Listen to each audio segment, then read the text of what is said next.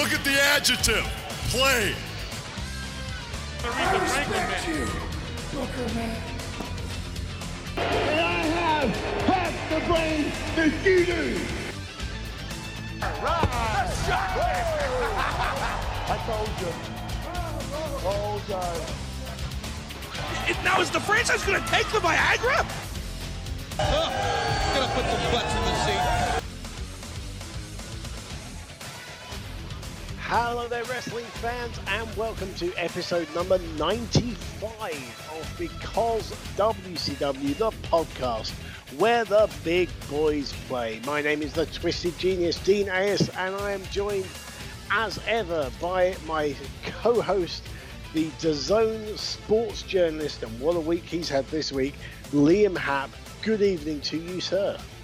Good evening to you. Um, um, I did notice you didn't ask me how am I doing, and that's a wise that was- thing because the answer That, that was going to be that was going to be my next question of how tired. you doing. I'm Tired. tired. Yeah, I'm tired, Dean. I'm knackered. I'm, I'm cream crackered. I'm exhausted.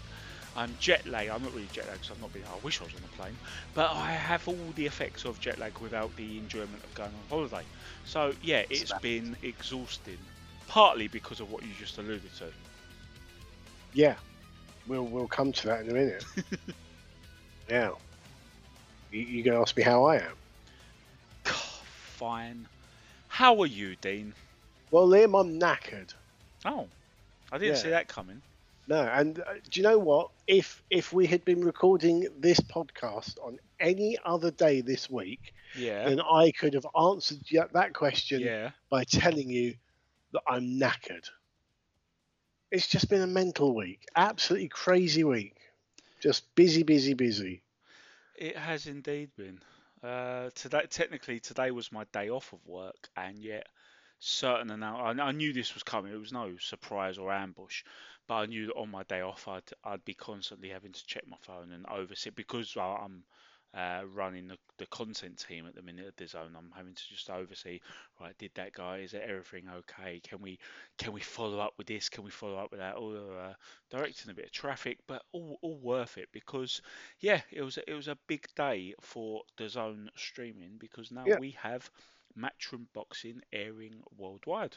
So this is, I mean, this is huge because um, I know, I know we're a wrestling podcast. We'll we'll just mention this very briefly before we move on. But basically, Sky Sports have had matchroom boxing coverage. Well, I mean, I think since the '90s, I remember like Chris Eubank being on Sky Sports, and That was part of his that career. was the start of it. The Eubank Yeah. was the start of it in the early to mid '90s. Um, Sky has shown Matchroom Boxing exclusively since 2012 in what was a, a very Yeah. controversial uh, eyebrow raising situation where the likes So, of yeah.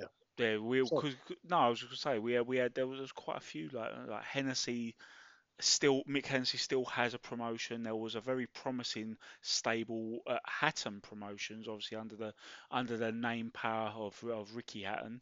They had a good little stable of talent over there, and a lot for a lot of these companies, it was very dependent on having uh, the ability to put shows on Sky. And when the 2012 deal was struck, it was right Matchroom and nothing else. And yeah, Hatton and a couple of the other ones couldn't carry on. And Hennessy's managed to carry on on Channel 5. British viewers who- have seen uh, there's been occasional boxing on Channel 5, including a Sam Eggington fight very recently. And that feels like I'm bringing it back on topic because obviously being able to watch some of the fights on Channel 5 is a WCW thing because they had that deal on Channel 5 between 99 to right up to the bitter end. And WCW, W, sorry, WWE, of course, have got highlights on on Channel Five, and it, it's something that's notable as well because, of course, Sky Sports lost last year. They they lost uh, the rights to WWE in the UK, which they'd had since I think 1989. So we're we're seeing a we're definitely seeing a, a shift in uh, sports broadcasting in the UK, and I think the the fact that this is a a streaming service as opposed to a TV service kind of shows the the change in in viewership habits. Absolutely. I mean, I'm uh, I've I- I've had quite the upbringing in in digital media and sports media overall. I've I've done a little bit of everything. I've done football match day programs. I've done newspaper reports. I've done uh, commentary. You name it, I've, I've probably dabbled in it a little bit. But obviously, the biggest specialty at the moment leans into the, the digital realm because that is the future. You need you need to be uh, fluent in social media to to get along. You need to be able to handle the quirks of, of platforms and things like that. So yeah, it's it's been quite the ride so far. I've, I've been at DAZN for coming up to a year, and it's been fun just watching the because obviously the, the the actual service continues to grow, but the the actual uh, the content on the website has been experiencing even more of a growth from since I started from you know it Yeah. was it was uh it, it, it was basically just a few little things a day and now it's building up and building up and hopefully it'll go from strength to strength from there But we also must bear in mind that it is the reason for you being knackered. I mean, yeah curses curses to uh, to your your paid work getting in in the way of our hobby. yeah I, I really hate this selfish reality of life with like families and and life and and jobs and money can't let us just sit around talking about a defunct uh, wrestling organization. I'm starting to resonate with the hippies, Dean. We should be able to just live free, love, and watch crappy WCW. Yes, absolutely. I I had a very lazy Sunday. No, mon- bank holiday Monday. It was that lazy been- you couldn't even remember. I couldn't remember the day. Yeah, I had I had spent all day Sunday gardening, and therefore every part of my body ached on Monday. And I just sat on the sofa and I watched Wrestling Challenge from 1987 that they'd just put up on uh, the network, including the uh, Piper's Pit where uh, Andre the Giant challenges Hulk Hogan for the main event at the WrestleMania. Look at me when I am talking to you. That's the one. yeah. And uh, God knows how uh, anyone employed Hulk Hogan to act in a movie after seeing that because he was atrocious. But there we are. Anyway, we've got a, talking of Hulk Hogan. Actually, we uh, I've just realised, of course, this Nitro that we're about to watch from our original air date of, I believe it's July the eighth. Yes, July the eighth, nineteen ninety six. Not only is this the first Nitro that they tape at Disney MGM Studios, and they're they're there for a long old period of time, aren't they? Um, this is the first the first uh, Nitro of the heel Hulk Hogan NWO era. Yeah, everything's going to be different from that episode we recorded very recently, looking at the last Nitro. It's going to be very Mm. interesting to dive into this one. Obviously, if you think about the the, the Nitro watch along era so far, there's there, there's been some a few groans here or there, but there's also been some very happy memories. You know, we've had Ric Flair's banquet table, we've had some some really interesting matchups. We had a nice. It's been such a happy little wrestling show.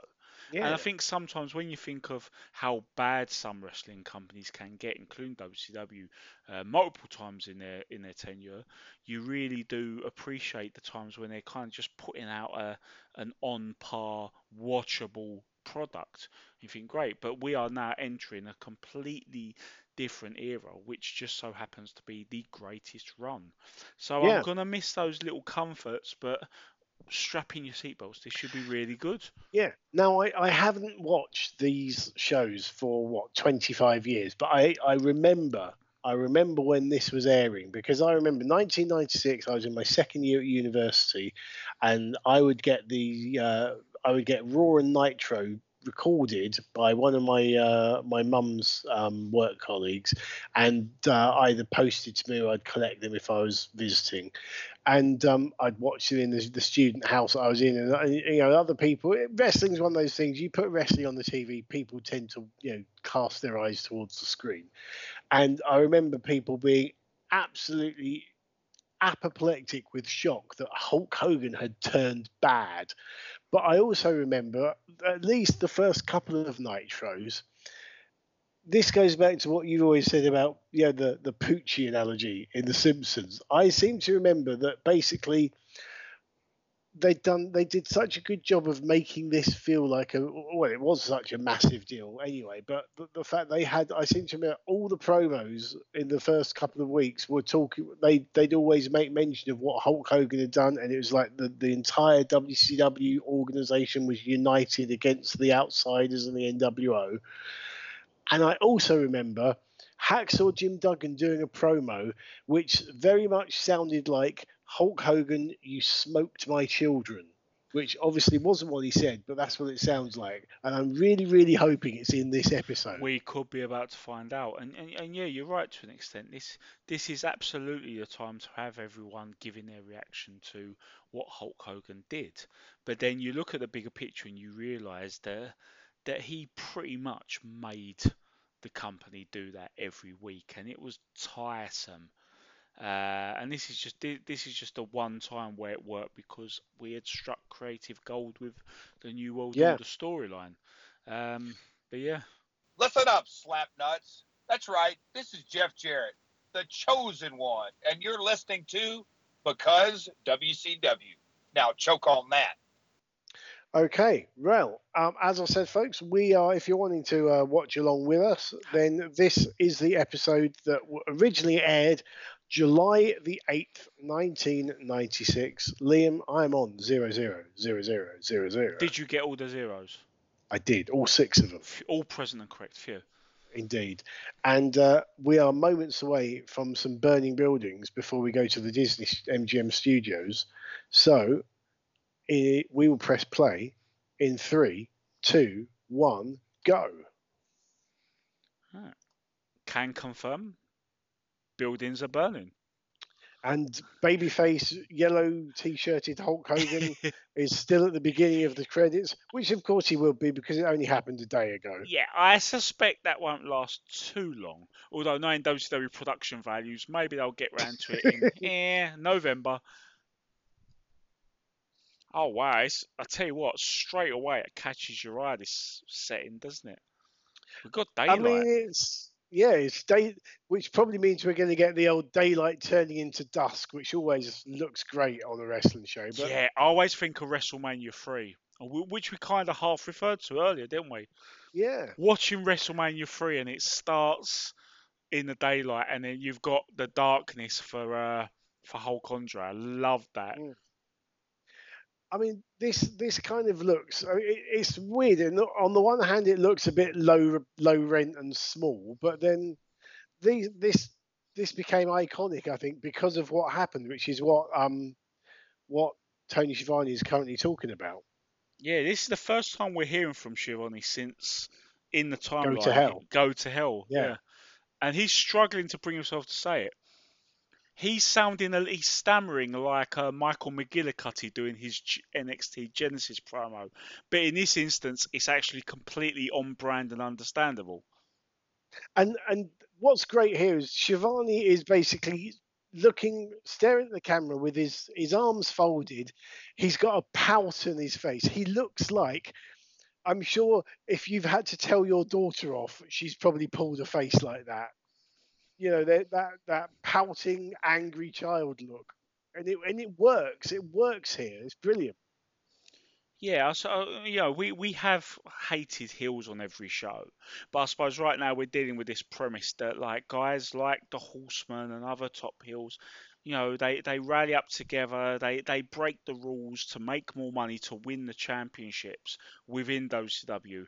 But the outsiders and Hulk Hogan have now declared war on the entire company. So Yeah. now there's a reason why even Sabisco, the heel commentator, is extremely, you know, look at that furrowed brow.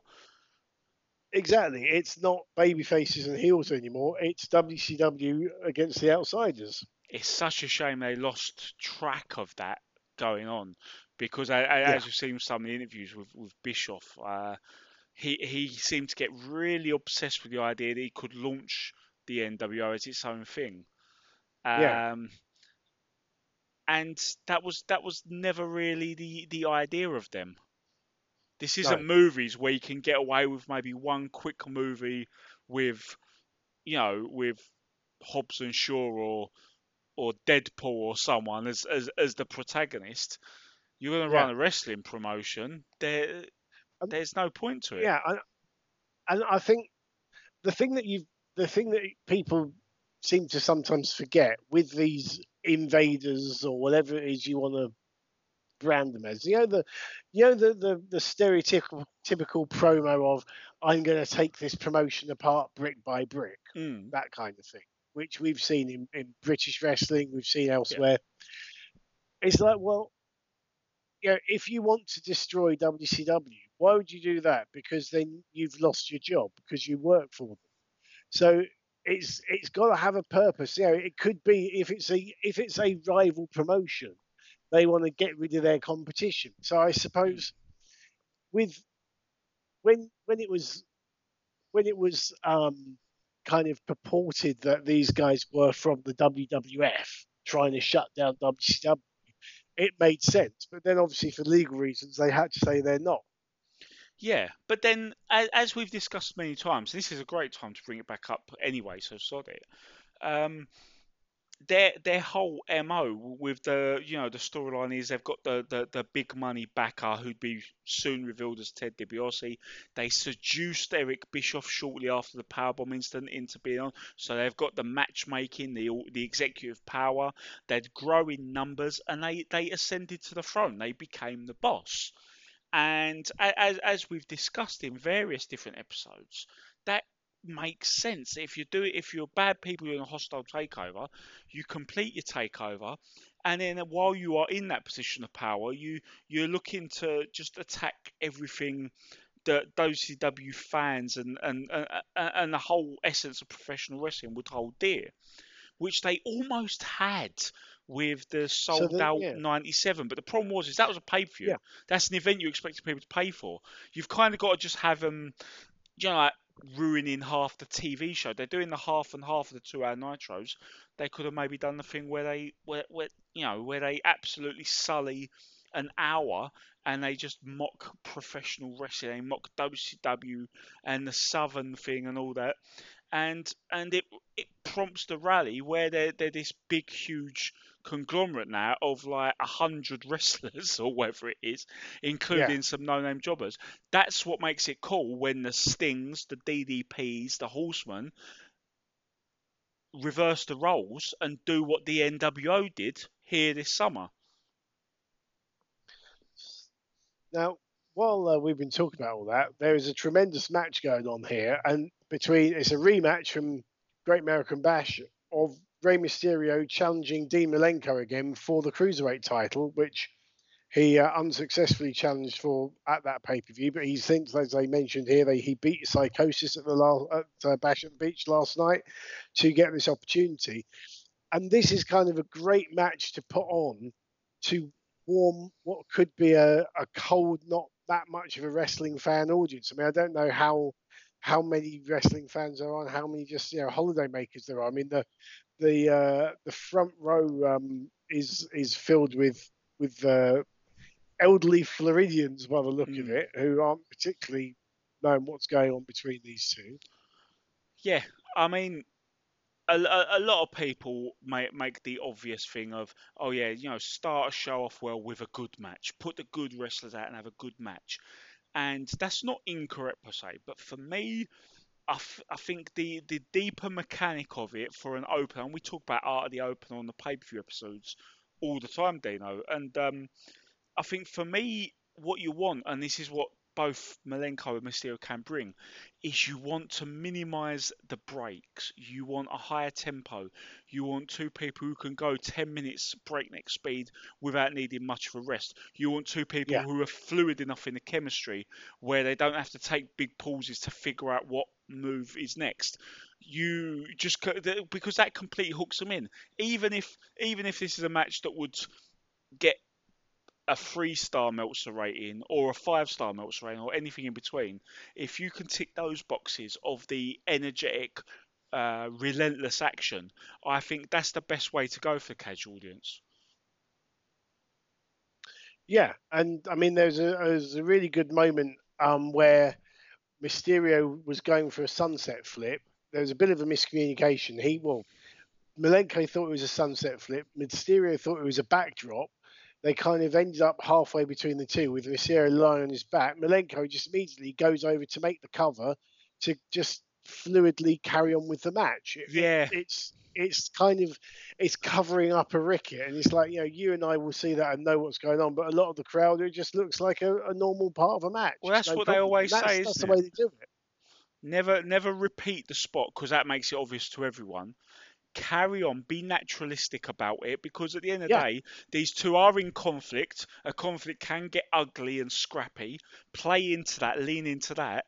What I, what I was more curious about there was that we just had a spot where Dean Malenko strapped on a camel clutch for a little while. And Mm. while I was listening to you, I was also sitting there thinking to myself, right, let's see if they have managed to hook this crowd in with the first five minutes of action. Because if they have succeeded in doing so with that breakneck speed, when he did take that first rest hold with the camel clutch, you want to see do are the fans invested in Rey getting out of it? Have they managed to draw them into the dichotomy of the match to the point where where he does that first wear down hold, has he got them? And it was kind of a yes and no. It was definitely a bit of a reaction. It, wa- it wasn't much, was it?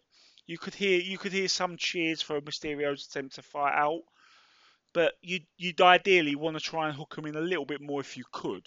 But it wasn't a dismal uh, return, I didn't think. No. So I mean, I, I'm still trying to find out why um, why they were recording. I mean, because they did a fair few tapings at, at Disney Studios, didn't they? But um, all I all I've found out so far is basically that they were doing all their tapings in Orlando for the month of July. So they did um, their Saturday night tapings in Orlando. They obviously did Nitro. Um, but I don't know why. I'm trying to find out if there's a reason. I, I don't know if anyone else can fill in the gaps here for us. Yeah, it will take a little bit of research. This is one of those things where very, very often you and I, Dean, will uh, we'll try to minimise the amount of research we do, so we can so we can come into this with fresh eyes and and enjoy it as a fan. Obviously, we undo all that by talking about the uh, the, the the psychology of time and the rest hold and things like that. but it does it does seem to help our freshness with it without without looking up the results and match times and other such trivia in advance. It it really does help. So, but after the fact, you're right. Maybe we should do a little bit of digging and just confirm on that because we're, we'll obviously be doing a few watch-alongs through this period. Yeah. I mean, I know the um, the um, Olympics were on in Atlanta in 90, summer of '96. I mean, that, Yes. that ruled out Atlanta as a venue, but I don't know why. Um, and unless it's something to do with um, CNN centre that they're based in, I, I I don't know. That's the only sort of thing I can think of. Do you know what I think it was, Dean? They knew that in the month of July 1996 that it was coming home, and they knew they couldn't compete with it, so they just did a batch. Just thought, right, allow it to come home. You know, it, it's coming home, yeah. and uh, once it has come home, then they can go back to business as usual. And then, uh, uh, and then just the complete freak uh, turn of events, we were robbed, and it did not come home. Oh, Mysterio just went for a uh, quebrada moonsault there and Went splat. missed. Yeah. And, and it was one of those where Malenko kind of walked towards him, grazing blow, and then fell down. And ah, not good when that happens. But hey, that's that is as we say. That is why they call them high risk maneuvers because you can go splat.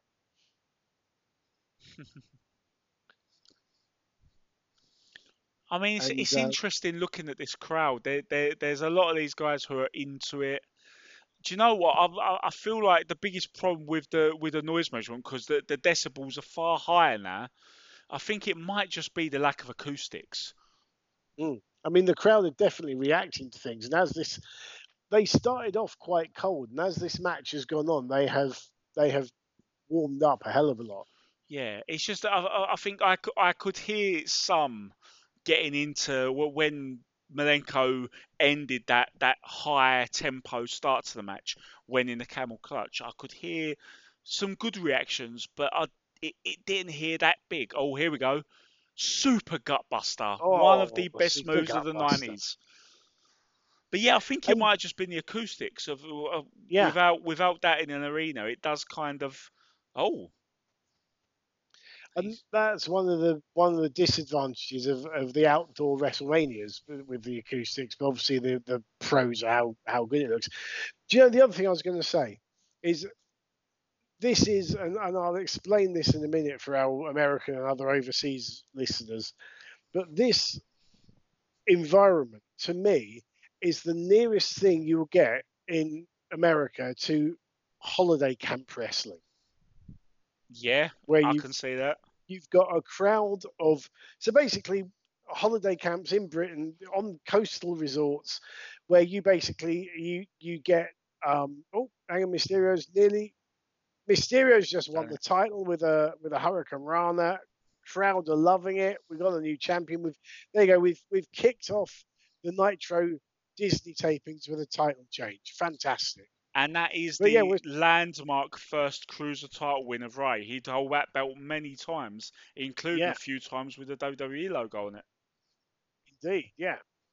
So um, so yeah, the a holiday camp is, is where you have it's all inclusive. It's um, it, yeah, you got all the ent- all the entertainment, all your food there. You pay to you pay to stay in this camp for you know a week or whatever, and they have in they have entertainment brought in. And one of the traditional things you get in holiday camps for entertainment is wrestling.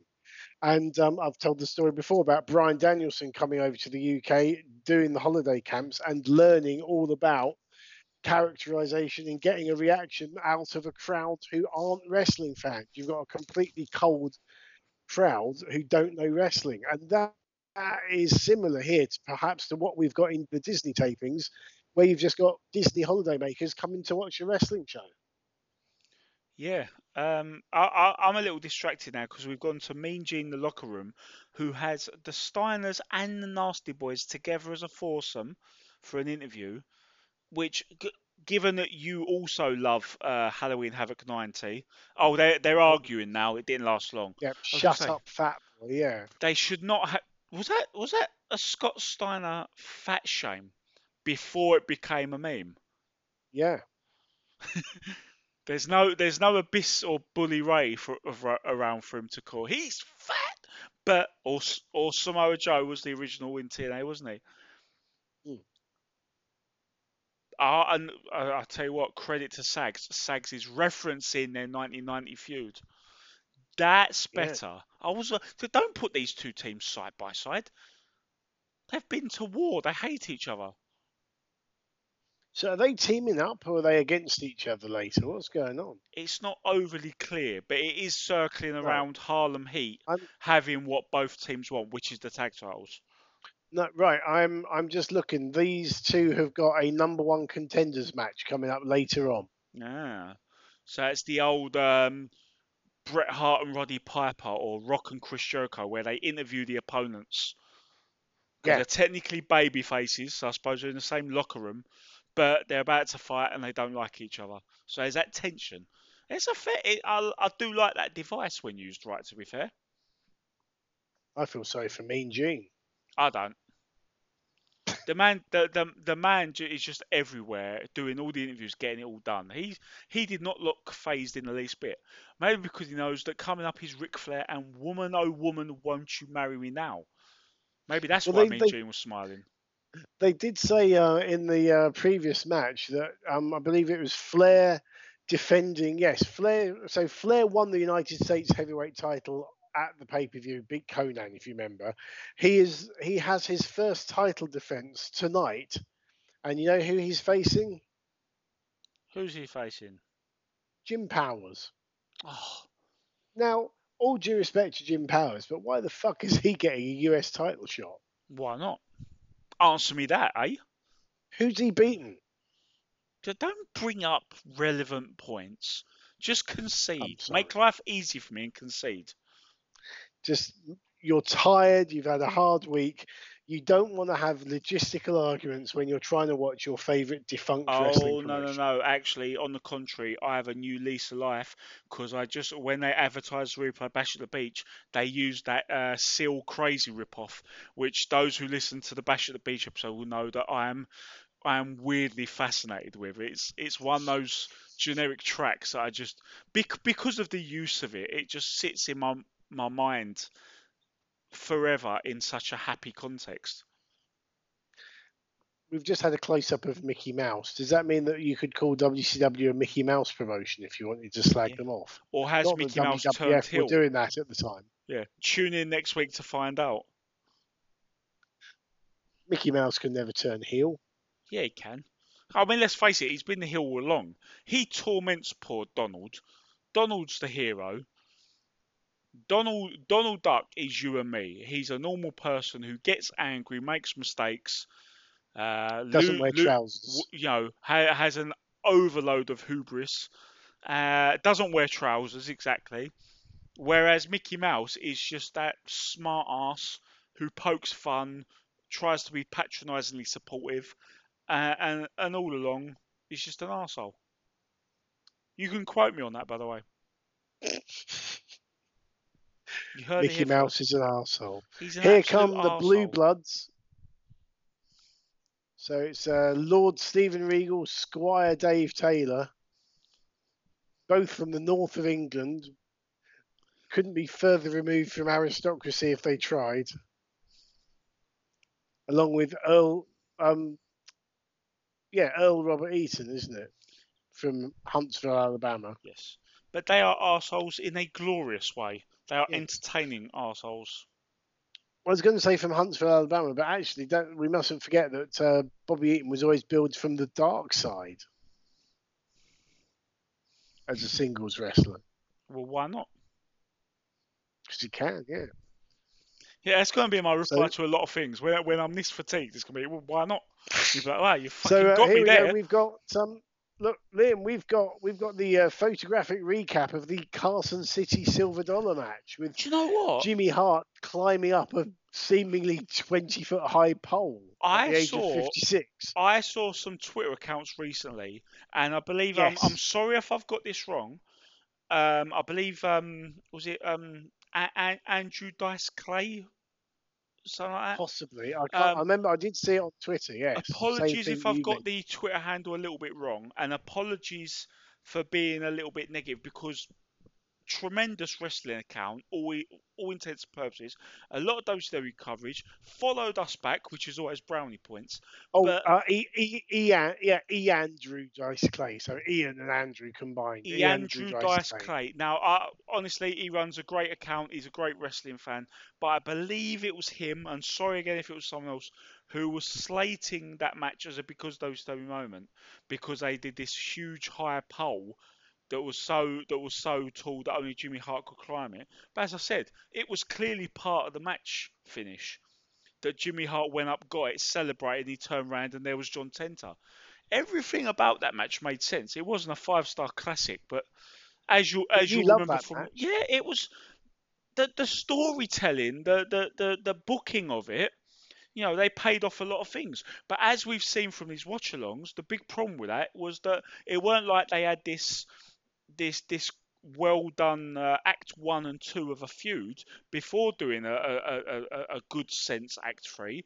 It was actually John Tenta beating his ass non-stop, pinning him every week, and then he went and shaved his hair again a second time right before the pay-per-view just to try and microwave it for a bit of extra heat.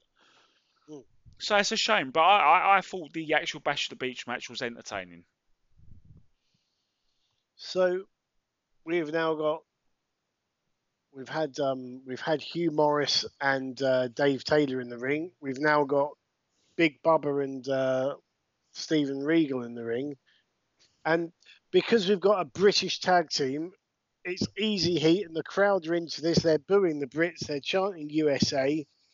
And if there's, as we've said, if there's any two wrestlers who will know how to get a reaction out of a cold crowd, it will be these two Brits because believe you me, they've done plenty of holiday camps. In fact, the first time I ever saw uh, Steve Regal, as he was then called, wrestling was at a Butlin's holiday camp. Yeah, uh, uh, uh, ironically he was uh, wearing a T-shirt with Florida written on it, a pair of sunglasses, and was pretending to be from America. I'm almost the cer- exact same heat he's getting here. I am almost certain that um, just before they've come out to the ring to do this match, here's John Tenta to beat on Ray Trey. That feud's pretty much paid off at Bash the Beach. So here's what I don't Yeah. like about this feud. They they're just got they're just gonna do battle in mediocre one-sided fashion all week, and there's the pin for Dave Taylor.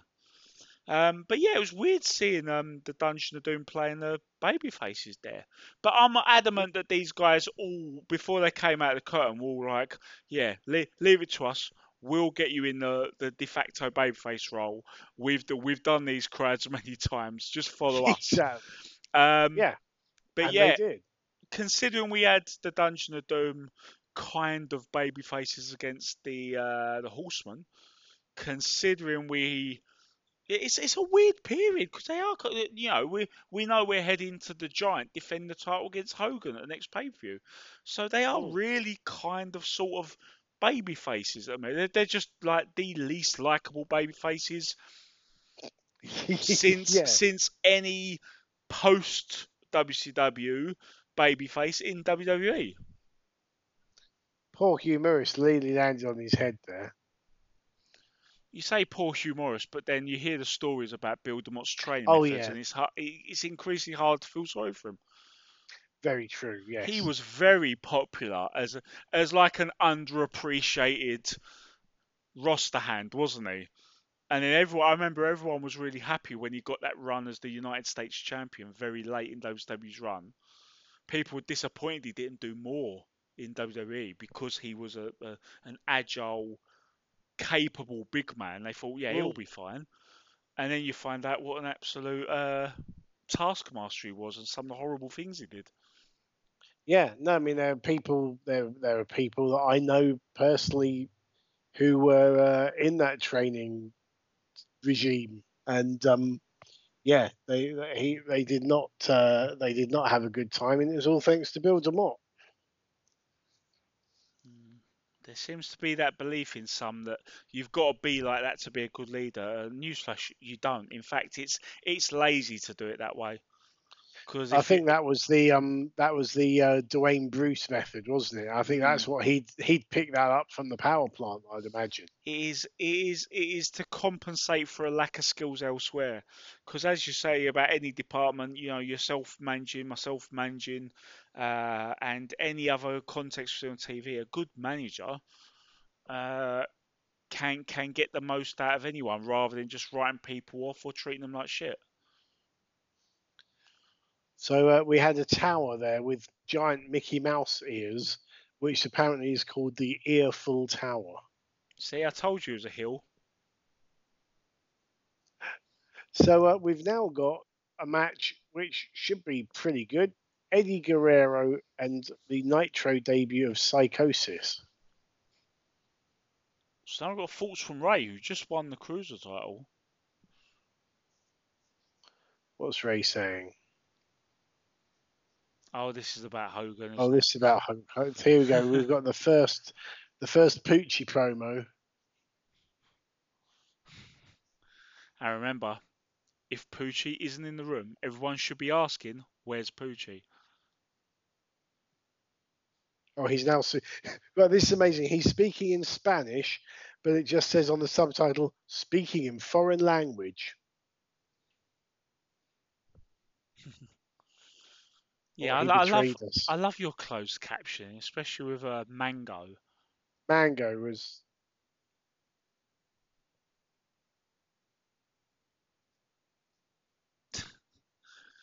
Z- Zbyszko's drifted into hill mode still.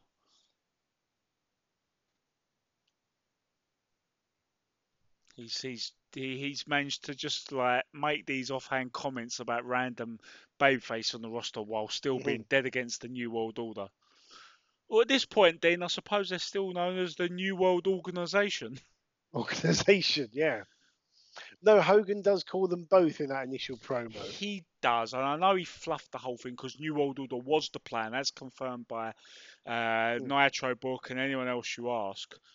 I can't get too mad about the idea of the the the phrase New World Organization. The reason being, Dean, I don't know if you agree with me on this, but I find organisation to be, at, at least as a noun, I find it to be a, uh, a, a, a really sinister word. I, I think it's gloriously evil when you refer to your organisation. It doesn't sound good in, in any context, does it? I I think also if they were called an organisation, maybe maybe they'd be able to run their own promotion because it's uh, it sounded well more organised. Well, that's exactly what they tried to do.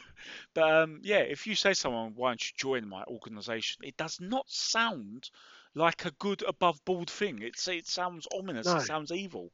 Join my But then if I organisation. yeah, if you said someone join my order, they'd think, what the fuck are you talking about? Well, no, they They'd think, are you, they think are you're in you getting AEW. some chips or something, or, They think you're part. the Dark Order. yeah, join us, Dark yes, Order. join Dark Um, Order. Yeah. Yeah, so here's a, a- anyone who's. I know we've got quite a few listeners who are active wrestlers and writers. And first off, thanks for putting up with us for this long 95 episodes. Secondly, please, someone heed my advice. Use the word organisation for a heel faction. It is a gloriously evil word. I refuse to believe otherwise. No, it's a very good point. Syndicate, obviously, is another good one. But then I'm just a Streets of Rage fan. Corporation. Yeah, all. corporation's been well used. I think it's. I think we've done wrestling's done Yeah. corporation justice. Million dollar corporation, the corporation, yeah. We had the Union, didn't we? the union. and in typical fashion with unions in wrestling, it didn't last long. well, we had a uh, a flip plancha from the top rope to the floor from Psicosis. He was kind of just a little bit off off where he needed to be, but Guerrero kind of stepped into it perfectly. Yeah, can someone tonight please do a dive to the outside and actually land on the guy they're aiming for? Is that Yeah. too much to ask? I am I'm loving uh, I'm loving Psicosis's crazy hair. Eddie is selling the shoulder big. Zbyszko has queried whether it's dislocated or not. Yeah, I mean, Zbyszko, uh, he has been in this early Nitro era. He's been bringing the commentary outside of his, his very erratic tone, i.e., where he stands on the heel face spectrum. Obviously, he'd get increasingly self indulgent, uh, I always found. But on his day, he was a very insightful. He appreciated that he had to along with a bit of a heel stick and a bit of a, a, a bit of a smirk and a snarm, he, he realised he had to bring a bit of insight. He was more Jesse Ventura than Bobby Heenan, wasn't he? Who was obviously like Mm. he was he was the comedy ham Heenan, whereas Yes. Jesse tried to find that balance of.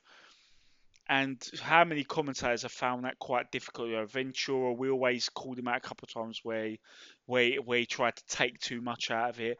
JBL was another good example. Good commentator, but tried to tried to take himself too seriously on commentary, and as a result, ended up putting himself over sometimes more than the, Yep. the than the talent.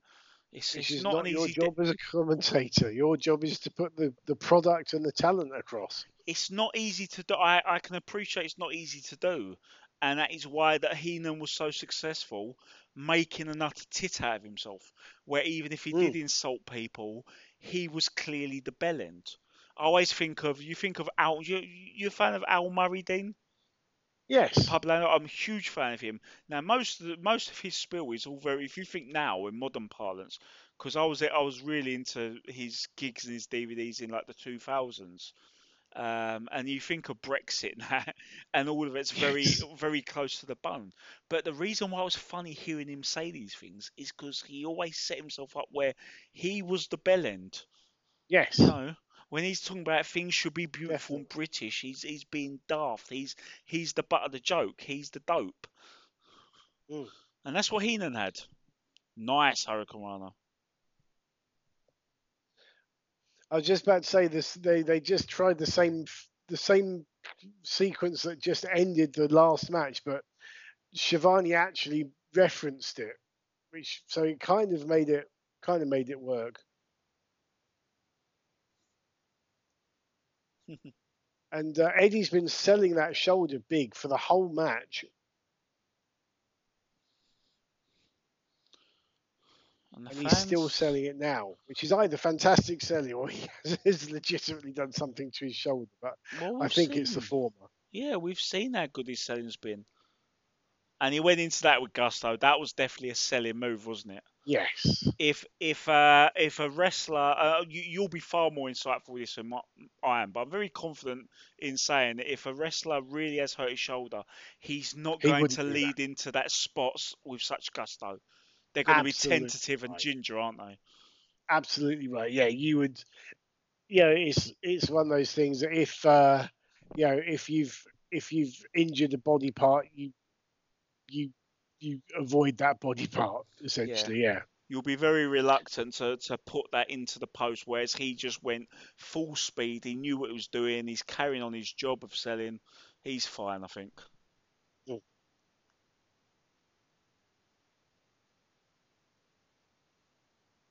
Yeah. If someone's if someone's injured their ankle, you target the knee to give a, a, a you know a supposedly legit reason for a, a, an injury, puts them out of the picture for a bit.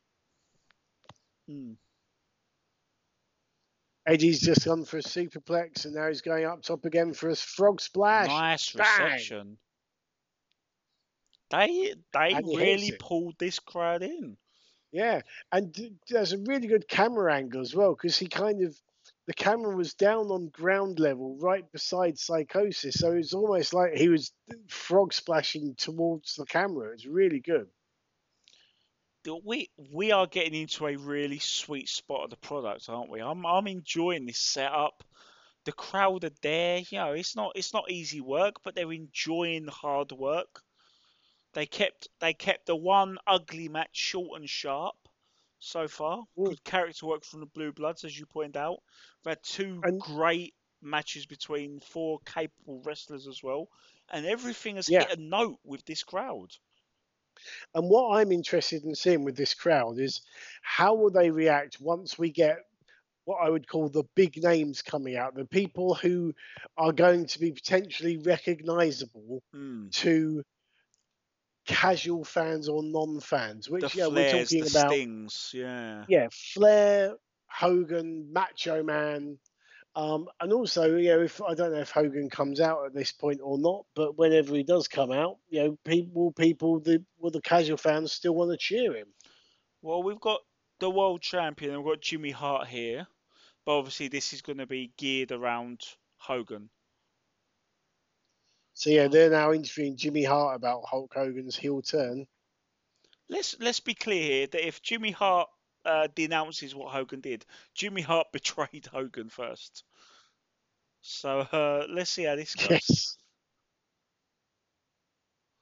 This is the first time he's ever been he's- lost for words. As he interviewed, yeah, that's all he said, and he he used his his normal voice as opposed to his Jimmy Hart voice. Which is fair enough if you're going to play it like I didn't expect him to do that. It's Mm. a lot more believable than he did a horrible thing because you know you're the fucking Dungeon of Doom. You do horrible things for a living. Yes.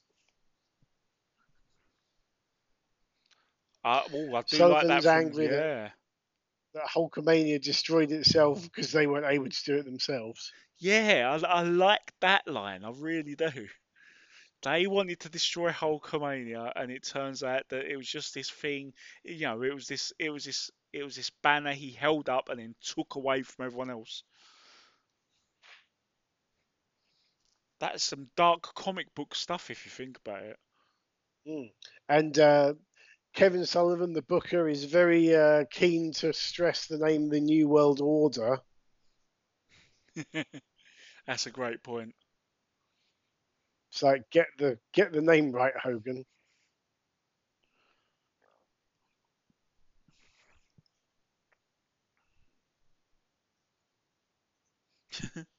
This Oh, is the most personality we've seen from Paul White. He, he sounds like Paul White here and not the Giant for the first time. yeah, just said quite prophetically. So long as he's got the world title around his waist, nothing can go wrong. So which obviously puts over it- the doom feeling of of when he does lose the belt. yeah, what could possibly go wrong in a Yeah. month's time? well, we could lose the belt and then immediately join the New World Order, but yeah, that's not going to happen, is it, Dean? That's never going to happen.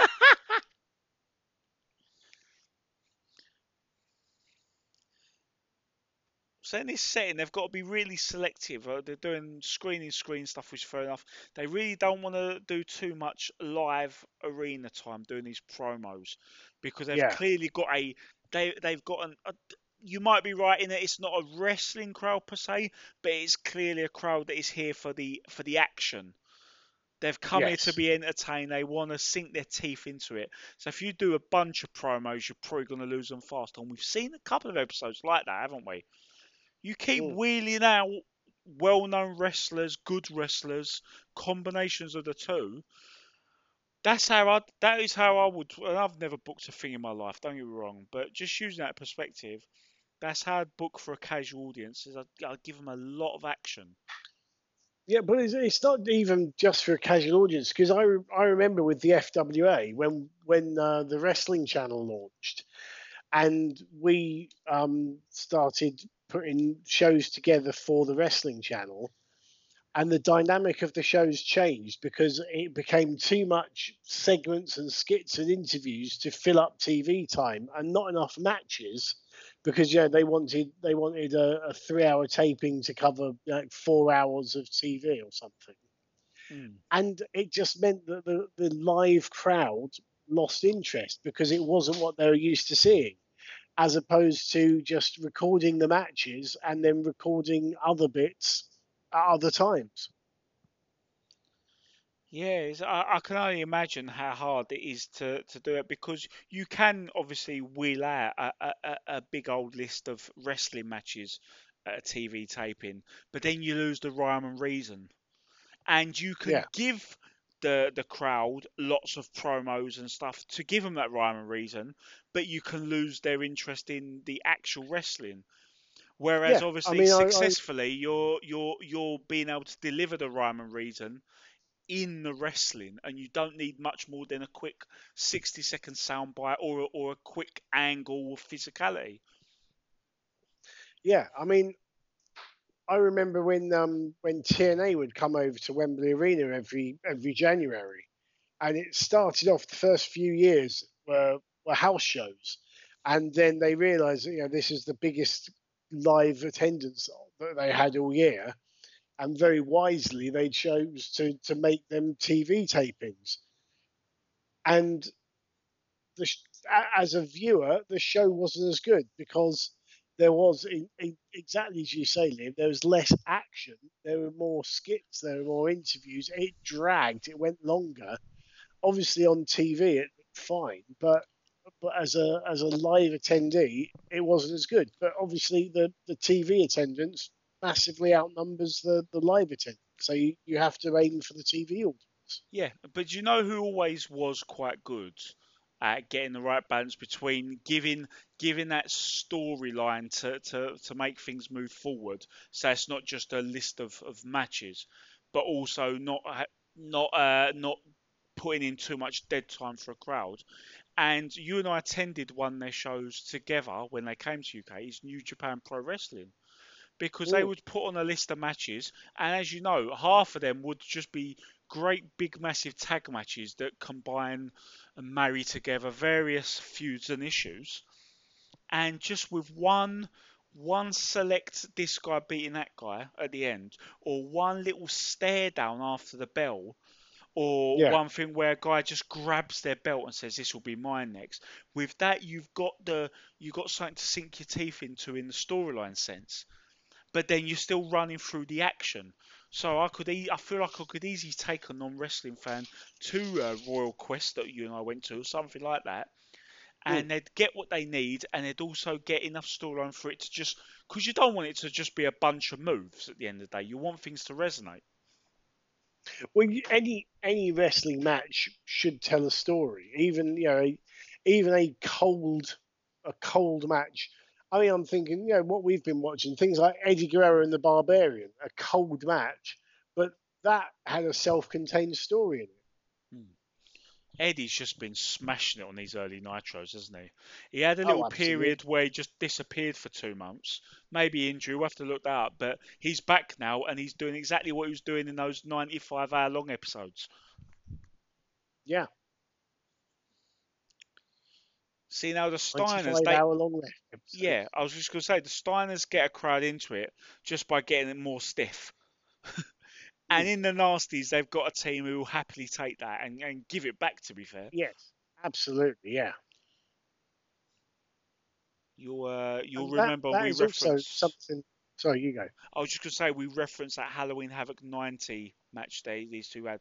We've done that, shown that. A- a- anyone listening who hasn't checked that should go and check it out and see what we mean about two teams who just go and beat the shit out of each other. Absolutely. What a what a match that was. Mm. But um, no, what I was um, I forgot what I was going to say now. I feel bad now. Hashtag Should five do. concussions. Sorry. Yeah. I'm sure it's going to be No. something extremely observant and fantastic and insightful. It, it was definitely. Was it related to these two teams beating the crap out of each other? Because that was the Oh yes, I've remembered now. It was something. Oh bloody hell! He just smashed him across the face with a chair. That looked brutal. No, I remember. Um, I remember going. Um, we had once a show I was doing. We had a, a seminar with Danny Danny Boy Collins, great British wrestler from uh, the eighties and nineties. And one thing he mentioned to the trainees there when I, I was watching while I was setting my commentary position was um he said you know sometimes you just want to be a little bit a little bit snug or, or make or, just make people question if that was real or not. Because he said where you've got you know your, your dads or mums who, who may not who may not be wrestling fans but they've been like dragged along because their kids want to go to the wrestling or something if you can just do something that puts a little bit of doubt into the into the casual fan or the non-fan's mind, it it kind of does does you good. And I guess that's from the you know the that, that old school mentality of protecting the wrestling business. And I I will I'll never criticise anyone for that because I, I still think it's something that's important. But it's it, it was a it was an interesting little um little bit of information to, that I hadn't heard before. But it, it's a very valid point. Yeah, I mean, uh, as you know, I've always been more of a make the fans want to believe over make them believe. Uh, and there's, there's grey areas in that, but I, I think above all else, it does tie into what we said about the first match of this show. In uh, the stiffness, it just stops the fans from overthinking or or or, or their minds wandering, doesn't it? Mm. So you just give them that to, to, to, to draw them in more, just like the sheer pace, the breakneck pace of that first match between Mysterio and Malenko did the same. Obviously, these two teams would do it by. Oh, that was a very ropey finish. The match actually was that a botch or? I didn't even see the referee count to three, but It- yeah, we had. Sister Sherri and Colonel Parker come out, and uh, Sags got, I think, accidentally hit with the cane and pinned, but it was pretty much out of nowhere. And the other problem was because fans were standing up, you couldn't actually see Jerry Sags lying on the canvas. That's cut to a different camera angle. That is a shame because these two teams were going at each other quite well. I, do enjoy a little bit of that sometimes. Um, got some fireworks going off, and it does remind me of the point I wanted to make. We had the midway, the one-hour countdown during that match, didn't we, Dean? You saw that. Uh, now these fireworks going off at the end of the match are quite nice. They're nice fireworks. The thing is, is that the traditional uh, when that little dynamite graphic in the bottom corner goes off, and it's the end of hour one, start of hour two. We get fireworks then normally, but in this instance, it was more akin to the show at the end of um, AEW Revolution, the exploding ring. I had to make that reference. Sorry. Ah. Mean Gene is now in the ring with the Nasty Boys. They've just leave them alone, Gene. They've just lost a match in really weird, ugly fashion.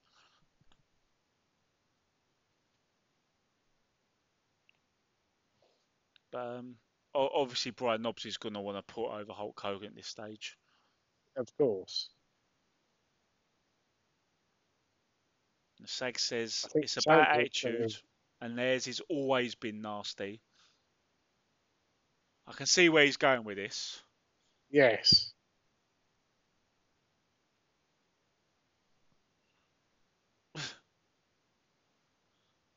Well, I thought I did. Apparently, getting twatted in the head with a cane has done something to Jerry Sag's brain.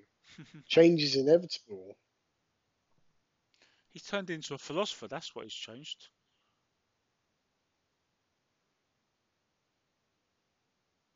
He's got some fire in his promo. I'll give him that much.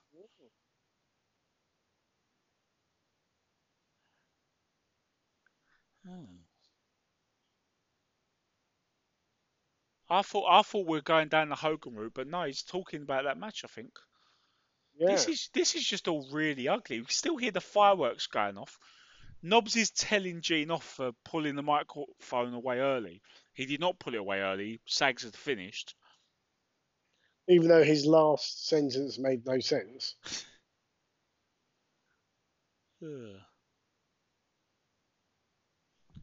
I think they are talking about Hogan now. Ah, here we go.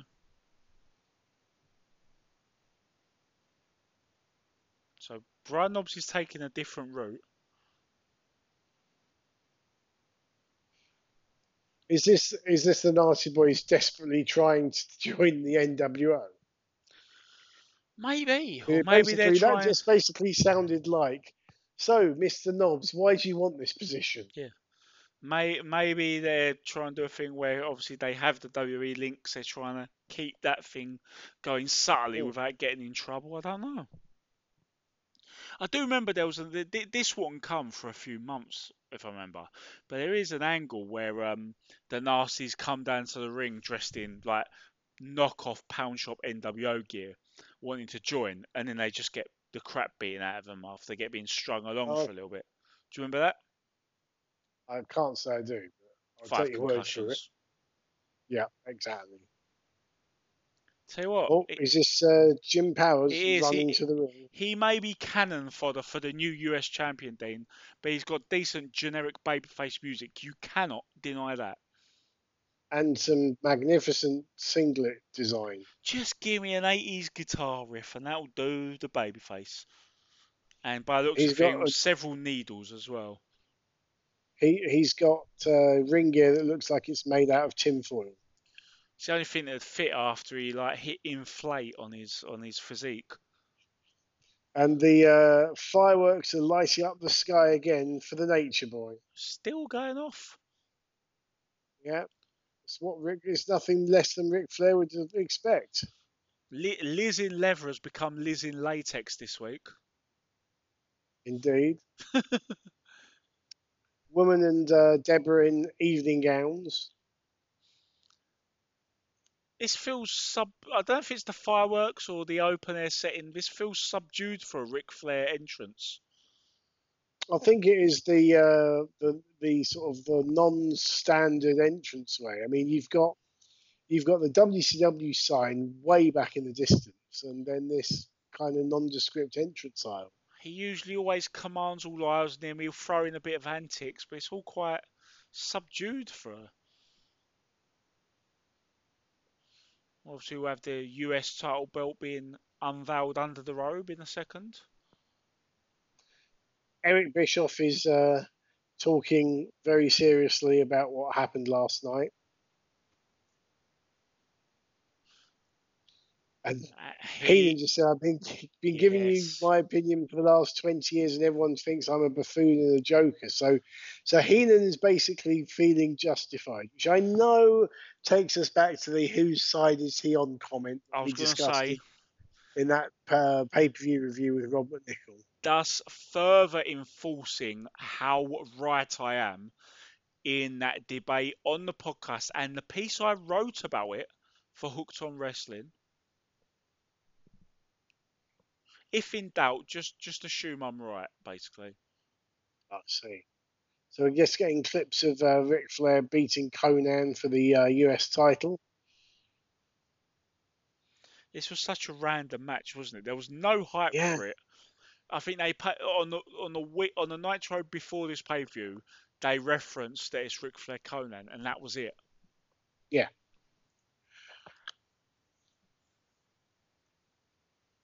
Oh, it was yes, woman hitting Konnan in the eye with her shoe Hmm. that cost him the title. But uh, this is obviously the the result of this one's not in doubt. So I'm guessing we're just gonna put over the new champ here, establish that he has the belt. hmm There's no uh, there's no banquet table here at MGM. Yeah, I. I'm tempted to just tune out. To be honest, we'll call it here. Yeah. Well, I'm I'm worried that this is the end of the banquet table era. Then that might I be the don't- end of this podcast series. We'll start a new got- one because banquet tables. Yeah. But our uh, our hometown on Twitter will always be Ric Flair's banquet table.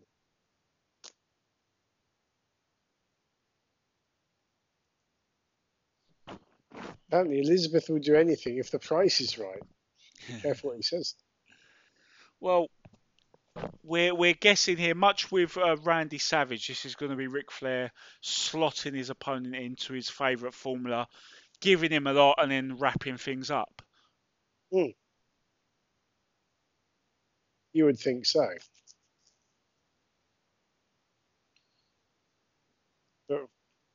The crowd are, are giving the woos to Ric Flair. I mean, oh, oh, oh, look, this. everything's right with the world. Woman is cheating. That's how we like it. He looks a little bit like Scott Steiner at this stage, doesn't he? With the singlet and the and the balloons on his arms and the hair. The balloons on his arm. I mean, let, let, let's not sugarcoat it here. Call it as it is.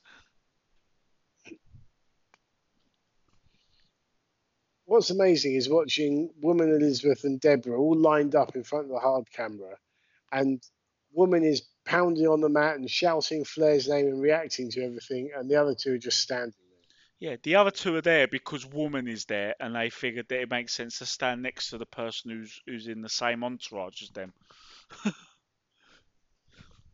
woman is doing the work of three valets, and I'll be the first to say that Deb- Deborah at times was pretty good as a valet. She she got you know she she gave some confident promos at times.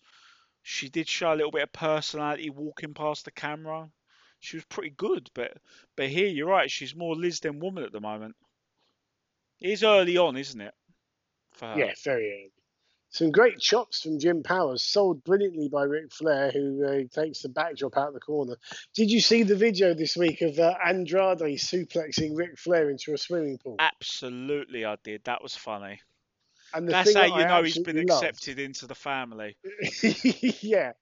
But the thing that I absolutely loved about that was, you know, how Ric Flair lands on one side of his back because of the lump he's got in his back following the plane That's the first thing I looked for. I asked myself, does he still yeah, bump on his see, side so- if it's water? Yeah, and there you there you see that lump, and yet pure muscle memory, he landed on that side of his back. It was tremendous. I loved it. Pure muscle memory. Ah, and is in trouble, and he's so he's poked Jim Powers in the eye. Yeah. In other news, water is wet. I'm and still. Ric Oh, Flair is going up to the top, and he's about oh, I wonder what's going to happen here. um, it does always bring me back to that infamous early Nitro match he had, where he knocked someone's spark out with a foreign object, dragged their carcass to the side so he could put their feet on the ropes, and then rake their eyes after winning the match. Epic go- shithousery, I as have- we have said. I have to track that one down, and and dig. I'll, I'll get one of the guys who does gifts or whatever to. We need we need that in our lives in gift form, don't we? I think it's probably We a little do. bit too obscure to be picked up by the usual. You know, because it's that obscure, the, the the usual GIF artists like Lariato probably haven't picked it up, and because none of them haven't picked it up, Alan Cheapshot hasn't been able to plagiarise it yet.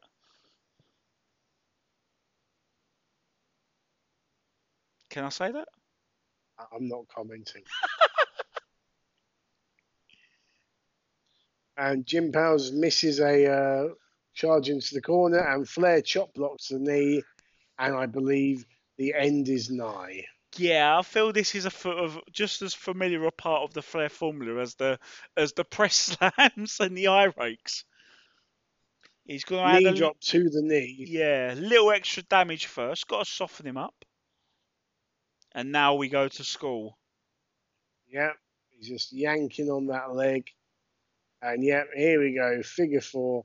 This is one of the few times I think we, we will see Ric Flair win. Yes. I think it's one of the few times we'll see Ric Flair win with a figure four leg lock, actually. And But he, yes, I didn't notice that at first. he made a point of reaching out for woman who, as you can imagine, more than gladly obliged with a with putting everything she could into a pool of that just to make sure they got the the inevitable submission. That has that has made my day.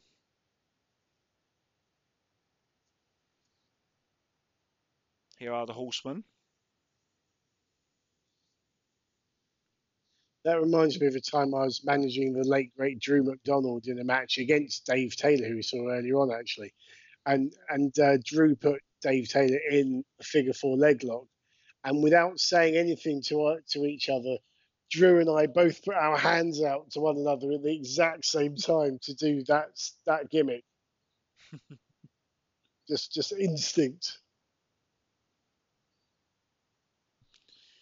So we are rolling through this episode so far. Thankfully, because yeah, I don't know if we mentioned this, but we're knackered. But it's a good episode so far, especially with all things considered. and Mean Gene is now with the horseman, and of course, Woman is right next to him, stroking his arm, and he has just told Woman to try and restrain herself. Narrator says she did not try to restrain herself. Here we go, straight back on it. Do you, do you think the reason why she always wears those long gloves is because it does she doesn't want to leave any evidence that she was on Mean Gene?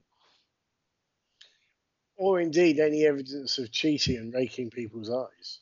Mm. Oh, here's Arnon Hogan. Mm. So the horsemen have never tried to be role models or claimed to be. Oh, and they're saying that Hulk Hogan always said he was a role model. Yeah, train, say your prayers, and take your vitamins, as he said.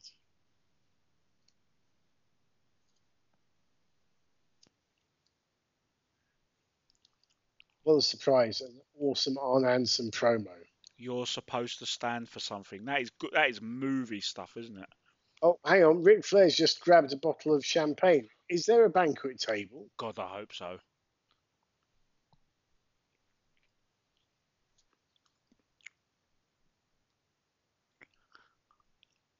He's poured a glass for woman. And now we're going to hear from Mongo. Mongo, indeed.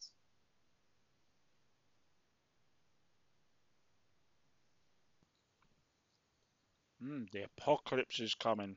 But it's not Hogan, it's the Horseman. I like that reference. Four Horsemen.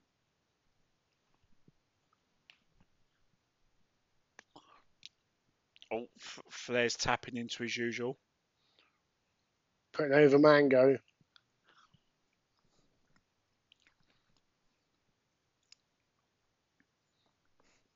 You know, uh,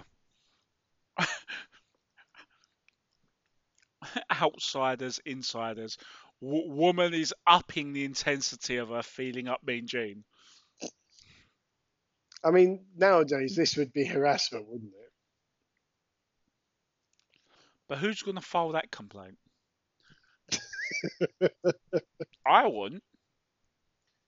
Where's Benoit? He's conspicuous by his absence. Oh, is he? No, he's not right at the back, is he? No. Hmm. Flair's And still Ric Flair starts singing La Cucaracha. just like he did at the pay per view, which is one of them things that has always like Do you know you've had like s- some long-time friend guests on like Mike White, and you guys have talked about like in-house jokes and little little moments about wrestling. Those that always make you all crease up.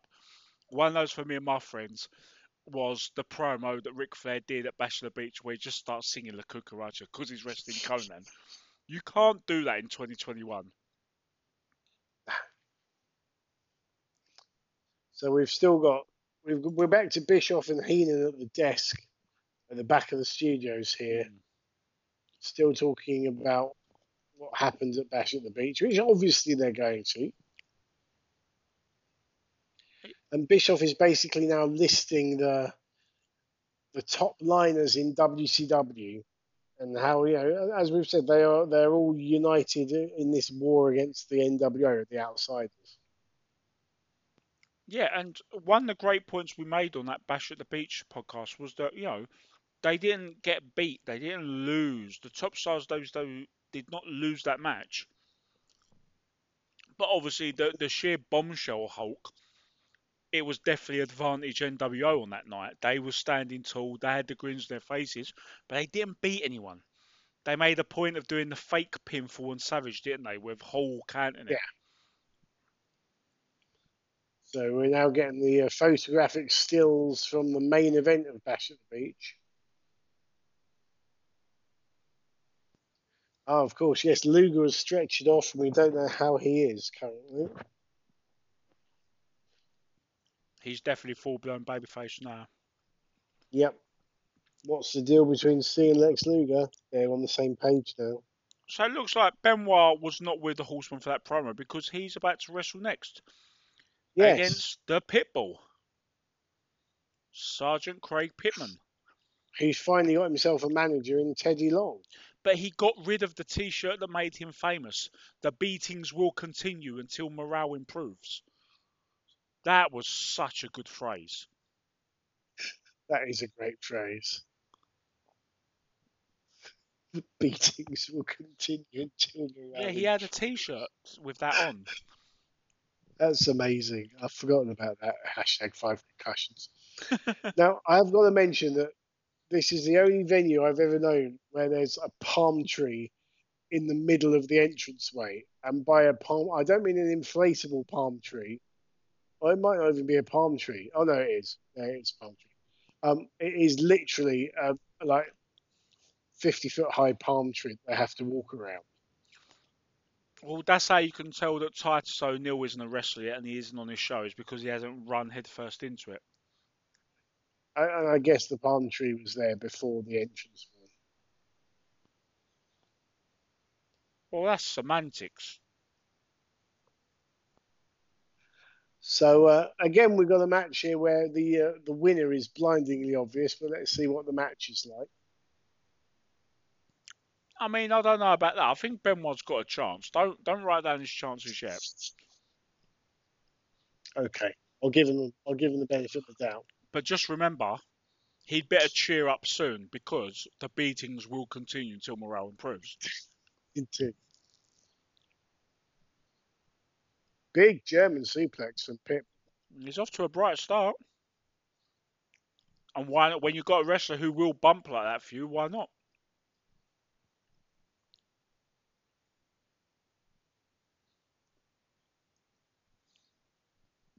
They're going to follow the this- early credo here, aren't they? Fast pace, no resting, and they'll have the crowd. and make it look stiff. Yeah. Yeah.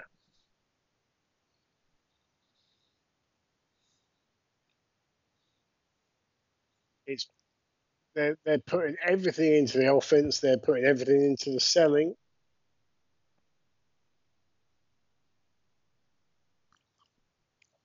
It is And, weird seeing uh, Teddy Long manage, even though we've known him as a manager for so long. I remember him in the early days during the I think eighty nine no no nineteen ninety time with uh, Norman the Lunatic. Yeah, we've covered we've covered many a pay per view from the early nineties him managing Johnny B. Bad and Doom, and but still Yeah. just the, the GM. I suppose it's a testament to his phase as GM, and obviously also to meme culture that that kind of like really dwarfs everything else he did. Mm.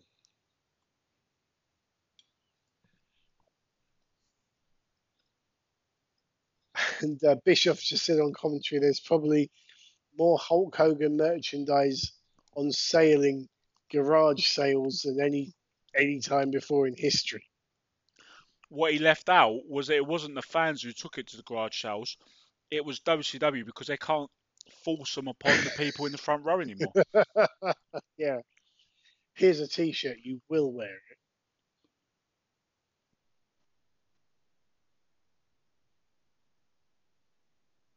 Benoit has got That's the a version of the crossface on, and Teddy Long is in the ring.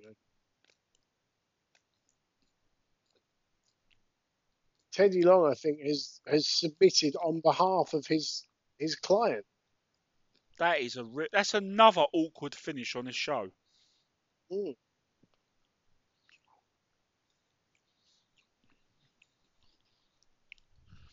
Yeah, that, That could have been a. You, maybe you know, if you're going to do that, just throw a towel in or something. Yeah. I mean, these things get rehearsed. Or they should get rehearsed. They get they get discussed backstage. Obviously, the finish. So surely a lot of wrestlers, Dean, will be thinking, right, how how do we do this to, to convey it best? But they've just gone Yeah. out there and winged it, and it's come off very awkward. Yeah.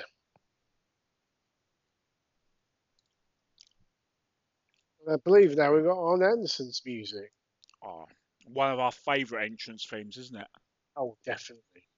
Speaking of which, I mean, um, go on, you say first because I'm I'm going off on a tangent in a sec. I, I was going to say, I mean, it's, it's it's the Horseman music as a collective, but we identify it most with Arn Anderson. Yes, and they would then later develop a new Horseman theme, which will be, I think, the final WCW Horseman theme. And uh, you know that one as well. It's, it's pretty famous, well known. Um, is it just me, or is that that 98-99 Horseman theme the very clear uh, inspiration for AEW's Pinnacle theme? Now, if you've heard that. I can't remember. It sounds a lot like the 98 Horseman song. I would have to have a listen to them both. I don't. I Hmm. can't think of it off the top top of my head. So here comes a very subdued Sting. Oh man, I, I was gonna say Sting and Arn Anderson have both told a huge story with their faces alone making their entrances. Mm. Considering they've gone back and forth in singles and tags on Nitro since it began, they've already given this very samey, very familiar match a different feel. Yeah.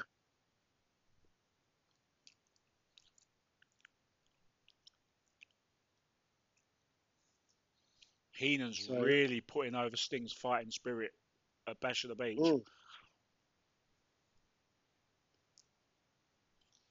Bischoff is supposedly getting messaging here. We may have guests. They're telling me in the back, which obviously means the outsiders. Mm. And as I said, one of my favourite hidden highlights of of this coverage has been the fact that Bischoff really goes out of his way to not use their names, and I always like that.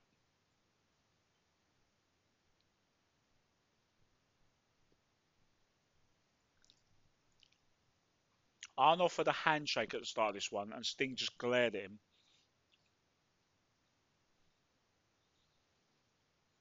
So yeah, this this match might have a different feel to it because it's based around the, the overarching storyline with Yeah. Bash at the Beach.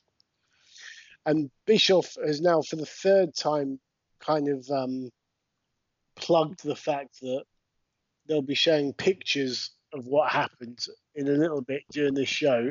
But he's also mentioned that the pictures don't tell you the whole story, which obviously is carny for by the encore presentation, you fuckers. Yeah. Give me your money.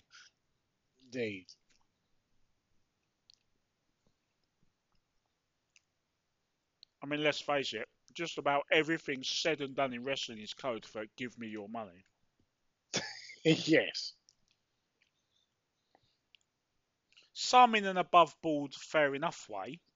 Take it or leave it, you know, up to if you want to give your money to this company. Some in a you know global false gold way.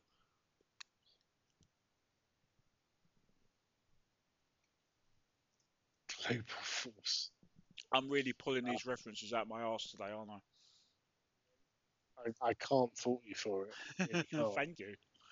I consider that to be a doffed cap. Oh, I'm going for a pole drive on the floor. He's not messing about. He's gone from offering pretty much handshake to trying to break his neck on the concrete, On the which is which is on brand for the horseman. Yeah.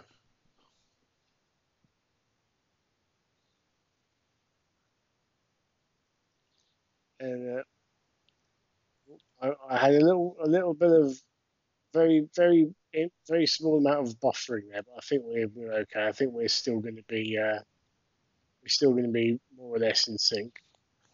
Okay, as long as we're by and large, we'll keep rolling on. We'll do this, you know, unscripted, unplanned. Yeah. Well, my on my version, Arn Anderson is just climbing back into the ring. He's just gone through the ropes. There we go. He's in. And now Um, we've got the ad break that's not going to be an ad break for us. Indeed. The ad break where they go to a long headlock for the live audience. As we have another Blood Runs Cold um, promo. That's the second one this show. They're starting to amp it up Yeah. bit, sort of. Um, but yeah, you, you're right in that they probably are going for just a rest hold. And one thing I did think about that early start to match, aside from the pole driver spot, is they're working that very slow pace, which is understandable in the tone, and is also refreshing considering we've had everything else on the show.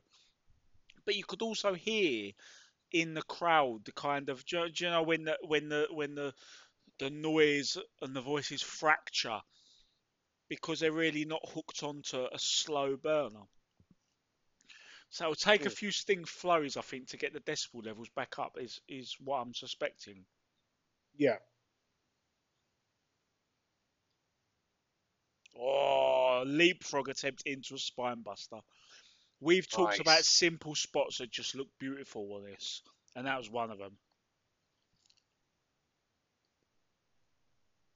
And I mean, the Arn Anderson spine buster is usually him sending people off the ropes, but yeah, that, that was a different setup, but the same great execution.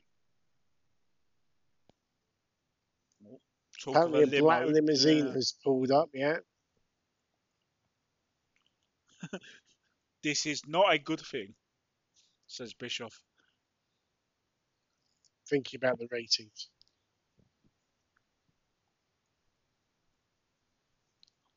Hmm. 'Cause I really like how So much. Bischoff is. Sorry, you go for it. I was just gonna say I like how much commentary talking about how Sting was showing a newfound level of physicality last night, and obviously it's hard to tell what he's thinking in this slow burn of a match. We are seeing those first stages of the transformation, you could say, Ah, this is true. Yes. the prelude to it, to his whole revamp. Yeah. And and the start of an image which he is still carrying to this to this day, given that he was wrestling last week on um, Double or Nothing oh, oh. Dean, I've, I've, I've got to go on another sidebar here. Did you watch that? How good was that tag Yes. match? It was amazing. How man is 62 shockingly years old. enjoyable. Oh man. And and the thing was he was it wasn't like it wasn't like it was just a couple of guest pop spots you know just tag in quickly do a spot tag out again you know he he carried he, he pulled his weight he carried his load for sure He did, Um, and yet I also amazing. felt. Oh, sorry.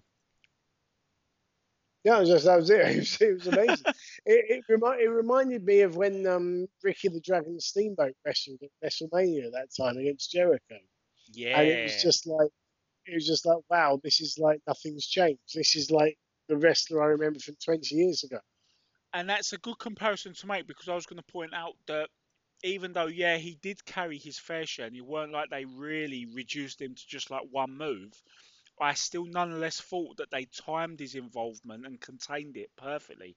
And you remember with that Ricky Steamboat thing they you know with a handicap match setting they ran through was it Snuka and Piper doing quick spots and they built to Steamboat stepping into the ring uh, last, and that's when they pulled off the sequence. So even though he carried his fair share, I thought he was really well protected nonetheless. They got they got it absolutely perfect as far as how much he did and how much time he spent in the ring. And that finish with a springboard cutter counter to the death drop. Mm. It was a really, it was just a really good match.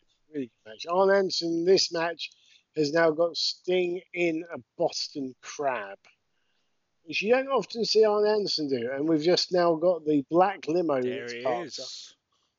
Ah.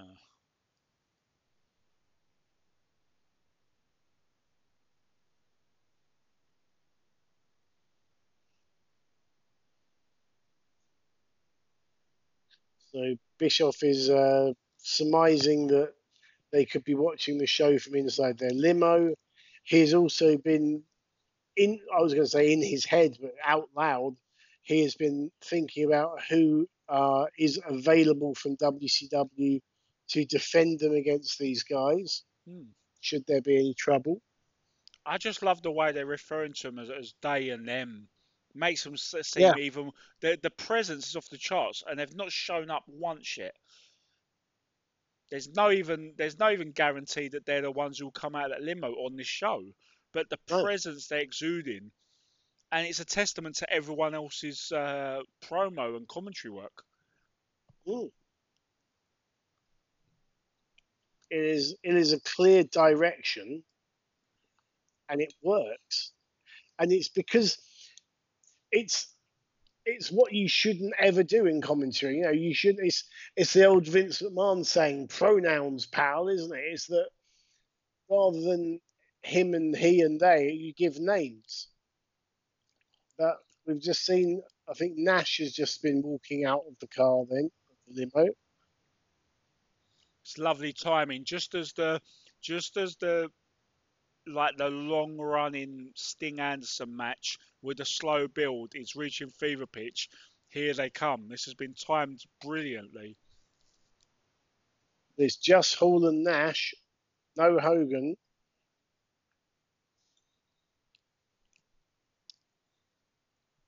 Security and not letting them through. No, there's Doug Dellinger and the uh, the indie wrestler police. And Sting and Arn have stopped fighting. They're side by side now. Yeah. Here's Savage. What I love is the fact that security has uh, oh, here's Savage. Security has a mullet, immediately telling you he's an independent wrestler.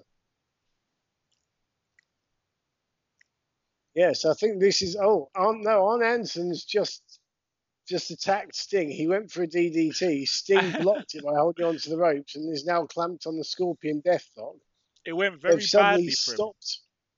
Yeah, it suddenly stopped with them being together to them fighting each other. Now Savage is trying to fight them because I don't know if you know Liam, but Randy Savage is out of control. Is he? Apparently what's the so. deal between Sting and Lex Luger? Uh, they're on the same page yeah, we, we'll have to retire that one. Yeah, that ship is sailed.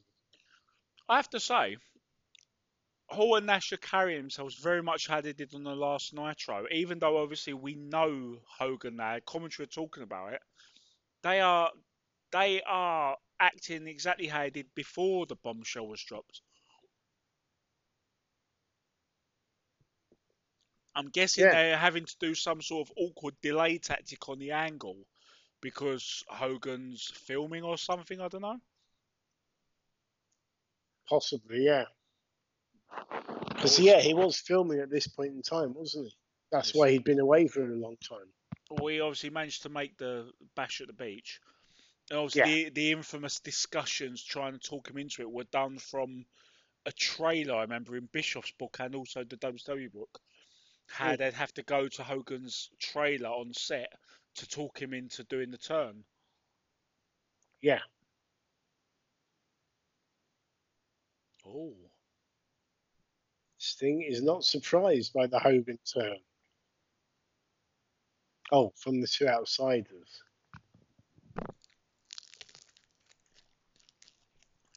So he expects it from Hall and Nash. He didn't expect it from Hogan. Hmm.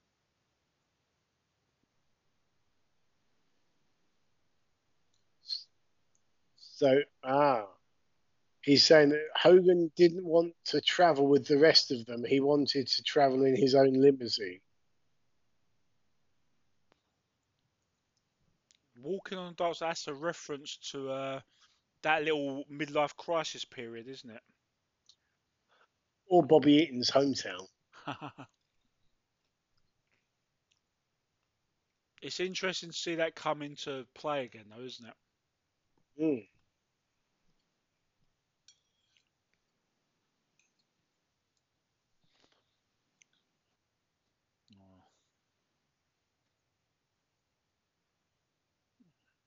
Says uh, he wipes So- out every little kid, every fan who looked up to him. Yeah. Sting's now getting worked out. This is the most uh, lively and passionate Sting interview I've heard in in ages. And just like his match with Arn, he's building up and building up. It's really well structured. It's really nice stuff. Yeah. Sorry, romance is dead when it comes to me, isn't it?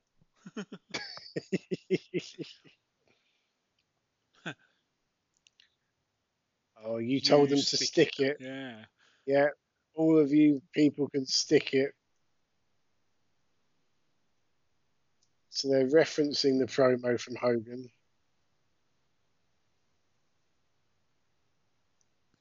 Always going to be interesting. You're never going to join the NWO, are you, Match? It made sense that he did, to be fair. That was I, I like that as a can't beat them, join them move. You know, you run you run the feud between Babyface Savage and heel Hogan that you haven't done before, and then you have him join because the focus then goes on the Stings, the DDPs. I guess so.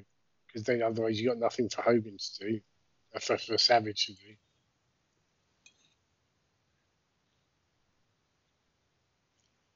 He's quite calm for Savage. Seeing as he's out of control, I did hear that about him. yeah. Apparently, you multiply something by a million and then you multiply it by infinity and beyond. Is this Scott Steiner maths class again? To be fair, then Toy Story had just come out.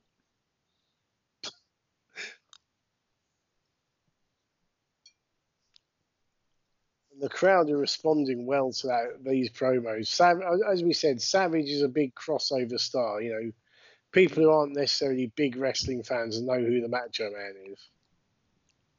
These are these are two larger than life superstars giving relatively subdued promos over the shock of what happened, and yet they're still putting so much colour and personality and vividness into it, aren't they? It's really good to watch. Yeah.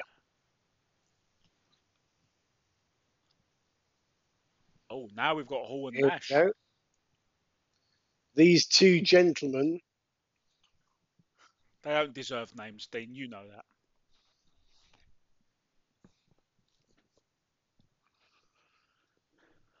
so Mean Gene just just going through what happened last night in the main event. They're still saying we'll see a little bit later. We still haven't seen the uh, photos stills. That's literally going to be the conclusion of the show, isn't it? I think so, yeah, the main event. You, sir, as he calls him then, my friend. So Nash is called Gene Gene. He's giving him a name.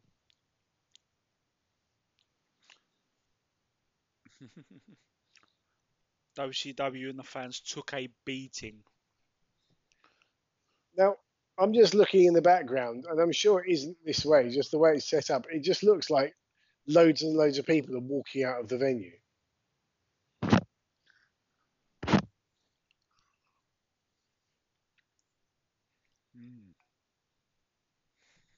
So you say Hogan's going to be at Nitro next week?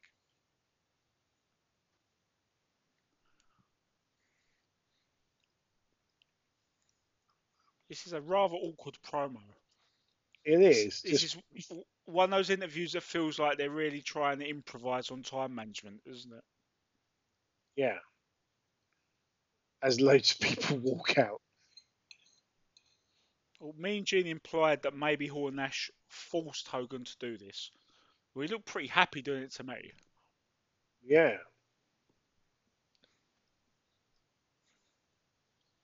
So yeah, they're just calling themselves the Outsiders, which is what they were named on the pay per view.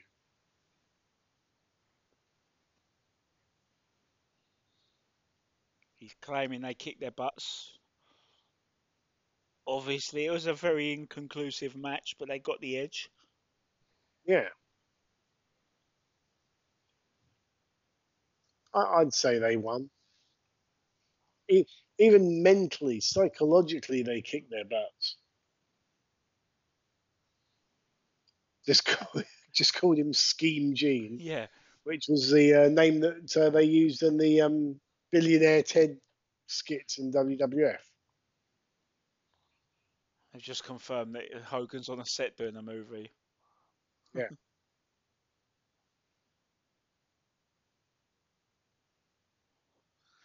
I gotta say, of all the aura that whole match and angle built up and the storyline as a whole, this promo that I that I hadn't recalled myself, or, or, or even maybe I hadn't seen it when it transpired, because obviously, as I've said before, my my viewing during real time of, of this time frame was was sketchy. I didn't watch every episode in Yeah. order.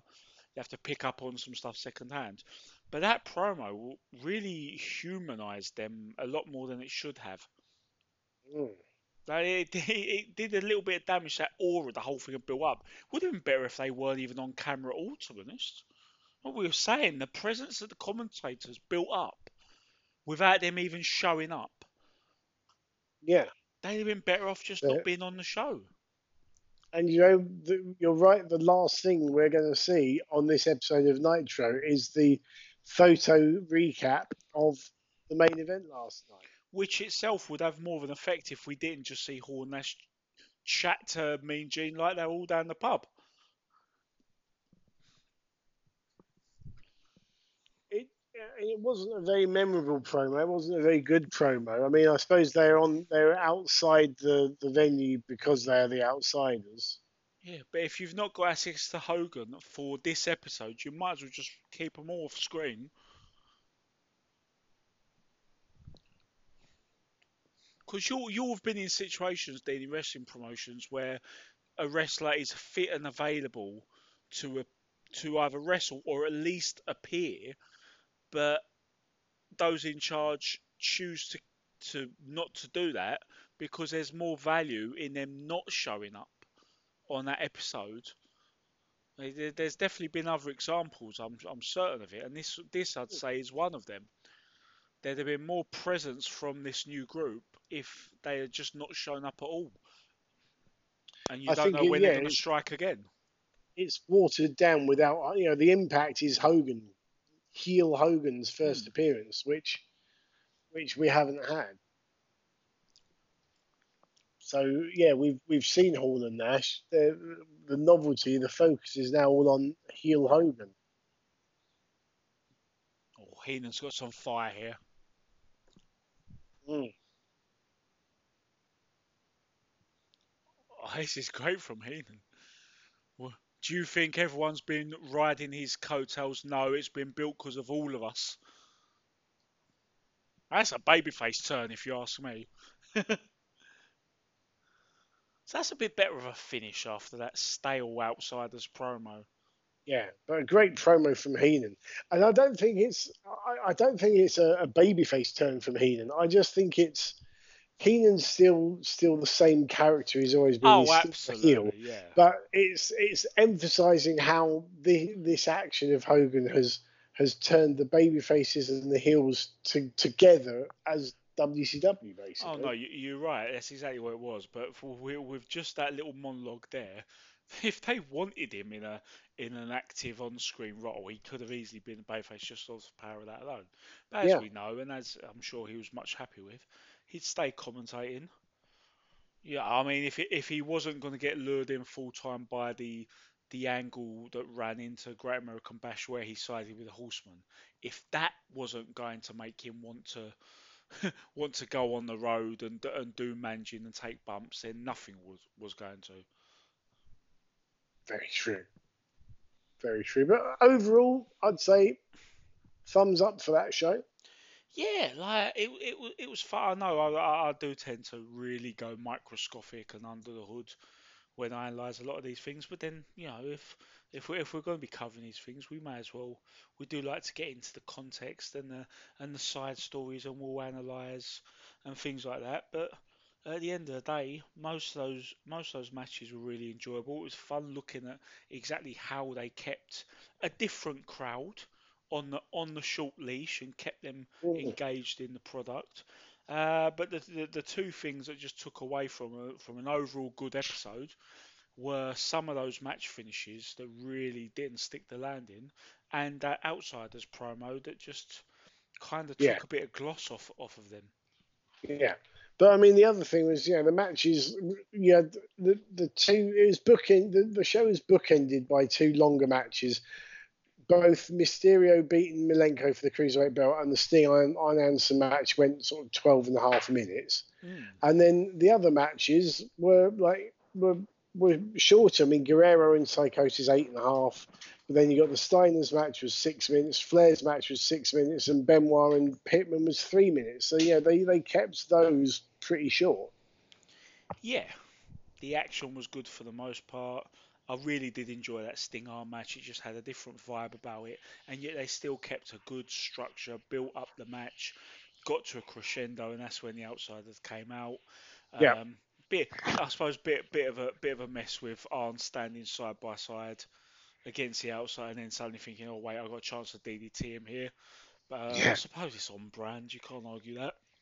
Yeah, and um, over on uh, over on Raw, it was a pretty uh, pretty weak lineup on Raw for um, a recorded edition. They had what turned out to be the Ultimate Warrior's last ever match on Raw. He beat the uh, he beat Owen Hart, but before then they uh, had an opening segment where Gorilla Monsoon announced he'd been indefinitely suspended for failing to show up to some house shows, and that was it for him. He wouldn't appear in the in the WWF TV or WWE TV till the that Hall of Fame, of course. Um, Savio Vega beat Justin Bradshaw, and the main event was Vader and Davey Boy Smith v Henry Godwin and Phineas Godwin. So yeah, it was easily uh, one for Raw. I Um, mean, I mean, So one for Nitro. Yeah, I'd agree with that, but I've got to say that is is it just me that finds that main event could have had really underappreciated, uh, really underappreciated hospital potential True. because the Yeah. Godwin. I know it was a hideous gimmick, but the Godwins were no slouches when it, you know Hey, you want them they- just get in the ring and, and tear it up. Yeah, but they're always mean Mark Canterbury and Shanghai Pierce to me. Exactly. Such a stupid name and stupid gimmick that made no sense, but I bloody loved Shanghai Pierce. I did love that match they had with LOD. Was it SummerSlam '97, where they dropped the goofiness of the of the redneck gimmick, got a little more. They become heel, didn't they? Got a little more jaded, and they just went into this grudge match because it, it was when um, Hawk accidentally broke Henry's neck on the Doomsday device, weren't it? I suppose they Ah, both did. It's a, you know, it was a, it was a, it was a bad ejection, a bad launch, and he landed right on his head. And so he came back after his injury, and they've had this like this feud settling match at SummerSlam. And I thought that was a good host. That was up there with the Steiners and Nasties who we had on this show. Yeah, true, very true. Now I've I've just I've just looked ahead to next week's lineup. Um, yes. It's it's not looking to be a classic. However, do you remember when? Uh, do you remember who was wrestling when when Scott Hall made his initial appearance on Nitro? It was uh, Mike Enos, or the Mauler, Yes, and Steve Doll. yes, and uh, the Mauler was the new protege of Colonel Robert Parker, I believe. that didn't go really to plan, and now Park was just showing up ruining random tag team matches Yeah, with well- nonsensical appearances. Yeah, well, next week, Harlem Heat with Sister Sherri will be defending their World Tag Team titles against the team of rough and ready, which is Dick Slater and Mike Enos, with their manager Colonel Rob Parker. So in a roundabout way, the Mauler is back. Mauler is back. The real star of May 27th. Indeed. Um, and uh, the main event has got um, again the the WCW's selection of title contenders is very odd because we had Jim Powers challenging uh, Ric Flair for the US title, having never won a match on television. And uh, next week's main event has got Lex Luger defending the World Television title against Big Bubba, who has just lost on pay per view to John Tenta. Who loses all of the matches? All of the matches, yeah. yeah. So, um, so yeah, that should be uh, that should be fun. I'm determined to find out why they're at Disney MGM. We're going to have to tweet this out. We've got more watch alongs to come. I'm sure we'll squeeze in the pay per view episode very soon as well. Indeed. Next time we do a watch along, Dean, I'm sure we'll be more prepared for the whole topic because we we've got a little bit of a ride on this, haven't we?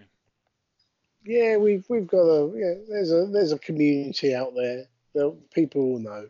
Yeah, we got we, we got a few episodes of Project Disney, so we've got plenty of time to address it. Indeed. Right. I think that wraps things up quite nicely for us. Um, don't forget that you can listen to the entire back catalogue at uh, becausewcw.podbean.com or wherever you get your podcasts from.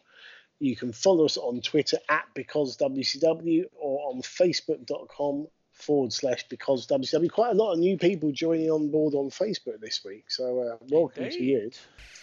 And uh, we will be back very shortly, as you say, with uh, probably a pay per view review coming up next. But yeah, thank you for downloading. And if you like what you hear, do tell a friend. Um, if you think we're rubbish, then keep it to yourself. Uh, we'll be back. And so, on behalf of Liam, this has been the Twisted Genius saying, I'll see you ringside.